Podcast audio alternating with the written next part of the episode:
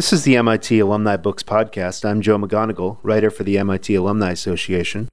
Contrary to common perception, the number of immigrants in the United States is not at an all time high. Percentage of the U.S. population who are immigrants stands at 13%, a decline over previous years and at par with that of Germany or France. Many countries in the industrialized world, including Canada and Australia, have higher immigrant populations in this respect. Meanwhile, immigrants comprise a quarter of our family doctors and nearly half of our research scientists, filing one quarter of all patents from the United States. They've founded 42% of the current Fortune 500 companies in this country, and estimates put the cost of immigrant buying power at over $2 trillion. Becoming American Why Immigration is Good for Our Nation's Future, published this spring by my guest Fariborz Ghadar, class of 68, aims to dispel many of the typical American misconceptions about immigration and offer compelling data in their place. Ghadar, who studied chemical, biomedical, and mechanical engineering at MIT, weaves into his arguments his own family's immigration narrative from Iran, along with other contemporary success stories of immigration from around the world. Ghadar is the founding director of the Center for Global Business Studies at Penn State University and a distinguished scholar and senior advisor at the Center for Strategic and International Studies in Washington. I spoke with Ghadar by Skype and asked him what compelled him to write this book now. I've been interested in international students and the role of immigrants in the U.S. from MIT days. I mean, I was the president of the International Student Association at MIT um, I was active in, you know, helping international students get assimilated. In those days, most of the people would get PhDs or masters and were international students, predominantly wanted to stay in the States. Now, as a professor, I see that uh, that's no longer the case. Many of the PhD candidates, in fact, have options to go back home and, in fact, do so. And at the same time, it's become more difficult for our students to stay here because uh, the number of H-1B visas are somewhere around 85,000, yet the demand for it is, is close to 10 times that. So, uh, so that was sort of a, the genesis of the whole thing. But what triggered it was I, I, do some work in the oil and gas industry, and I was in the Ohio, Pennsylvania area where they're doing oil, shale, shale oil, shale gas fracking. And I was on a plane, and the young man sat next to me, and I asked him, you know, you know, what do you do? And he said, well, he's getting his PhD in oil and gas fracking. And I said, well, you must be in demand like crazy. And he said, yes, uh, well, they do, but uh, I'm going to have to end up going to Australia. I said, well, why aren't you staying here? He said, well, they can't get me H-1B visa. And I'm sitting here thinking, this is an industry that's making us self-sufficient in gas. We're going to be a gas exporter. We may become an oil self-sufficient.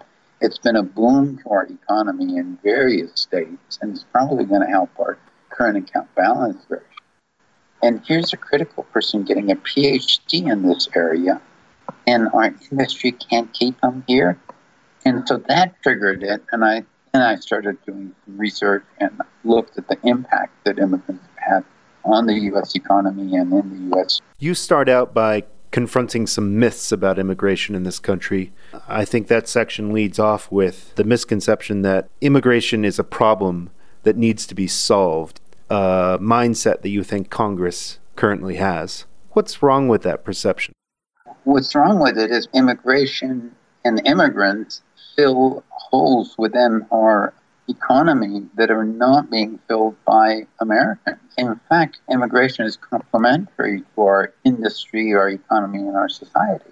And it is more so now than ever before. If you look at the nature of immigrants in the U.S., they're really bimodal. We've got people who come here and basically, you know, take care of your yard and paint your house, and people who come here and you know, set up Google and do fantastic research in the IT, biotech, nanotech industry.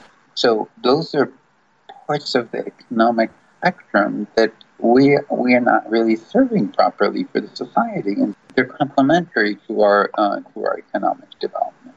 The political system is basically, with regard to immigration, come to a stall. I don't think anything's going to happen.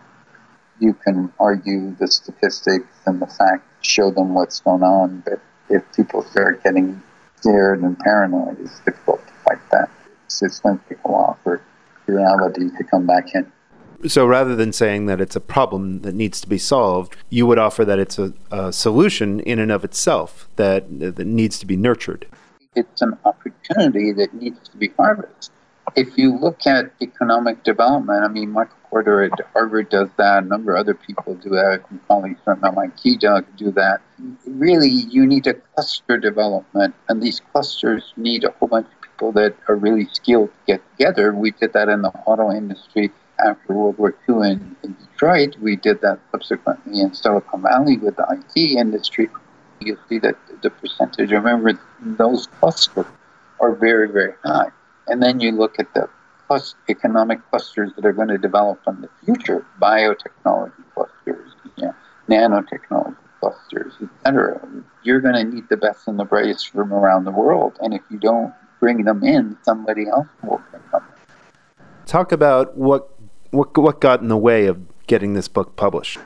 The first publisher I contacted, they got all excited right away. The case studies that I wanted to interview, they were charming and helpful. You know, they, I mean, this is something they really wanted to talk about. Here's Yoon Park, who's on the board of Samsung, and he gave me all the time I wanted. Uh, Michel Amsalam, who you know was had a venture company. I mean, you would think these people would have so many other things to do, which I, I'm sure they do, but they made the time to, you know, help me. And the most difficult person to nail down was Solomon, our painter. he was the most difficult one to locate because he was so busy managing his painting company. So I finally had to go to his site to interview him. Basically says, you know, the, the guys who were really working very hard at the other extreme of the bimodal thing. Solomon was, was painting one of the buildings interior, doing a fantastic job. And he got into an argument with one of his employees, and uh, on the spot, he fired him. And I said, you know, what happened? And he said, he's my cousin. He should be doing better. You know, I gave him a chance, and if my cousin didn't do a good job, he's out too. so that tells you, yes, they all stick together. Boy, they better perform. Otherwise, the immigrants don't tolerate other immigrants' incompetence. Are you tempted to, to write your memoirs at some point? I found myself at the end of each of the chapters that talks about you or your daughters uh, wanting more of that. Maybe when I retire from academia. My next book that's coming out is uh, an update on my global tectonics. That's what I'm working on now. Uh, how is your work at MIT in engineering alive in this book? When I was at MIT, we did what was called the you know, mathematical modeling of the toroidal blood oxygenator. I mean, but that's just to get a master's degree in. What it was, it was basically uh, the, uh, how would you oscillate the artificial heart and lung machine to maximize the amount of oxygen that goes through the tubes into the blood. So because of that, I was I was interested in the biomedical, and in fact, I, I even for a while there was going to do biomedical research, but then um, connecting our dog that we had to the artificial heart and lung machine that we were working on, they would die all the time, and they would die four in the morning. And you know, as a graduate student, those are the shifts that you get. So I would have to take care of the dogs, and that just became too much for me. So I decided to go to business school. I decided I couldn't take the blood and the and the guts and the glory, you know, the glory of research in biomedicals. But I've always been interested in it, and when the genomics thing came in, it became really clear that this is going to be a big deal. You talk about STEM a lot in the book. You talk about if we want to have a conversation about how to promote STEM, that needs to be within the context of immigration.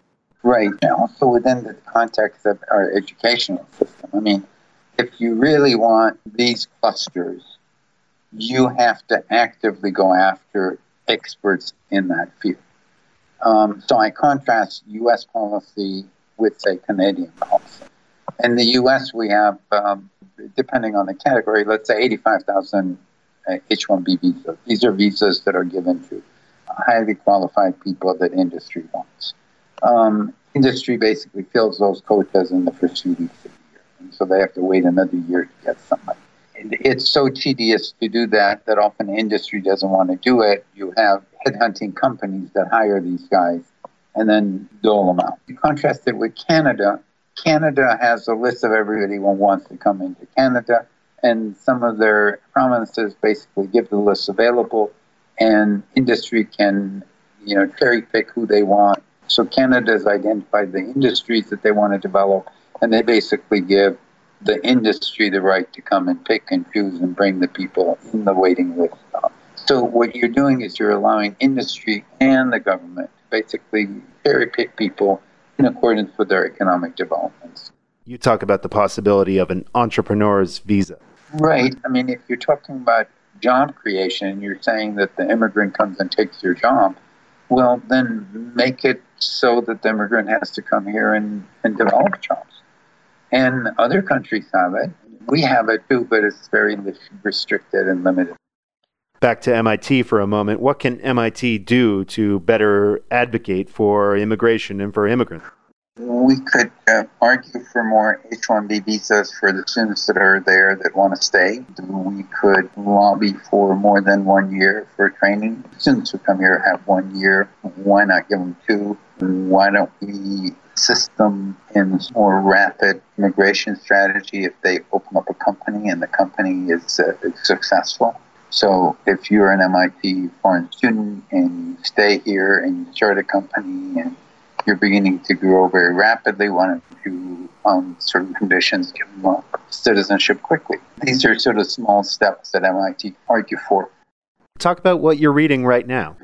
Well, I, I just finished reading Capital, the book written by the French economist that says uh, you have to read things that you don't even agree with just so you understand what's going on. Don't agree with them, but uh, I think it's better to know what other people are saying, even if you disagree with them. Fariborz Ghadar's new book, Becoming American Why Immigration is Good for Our Nation's Future, is now available at your favorite local bookstore. Professor Ghadar, thank you for joining me. It was a pleasure, Joe. Thank you for having me.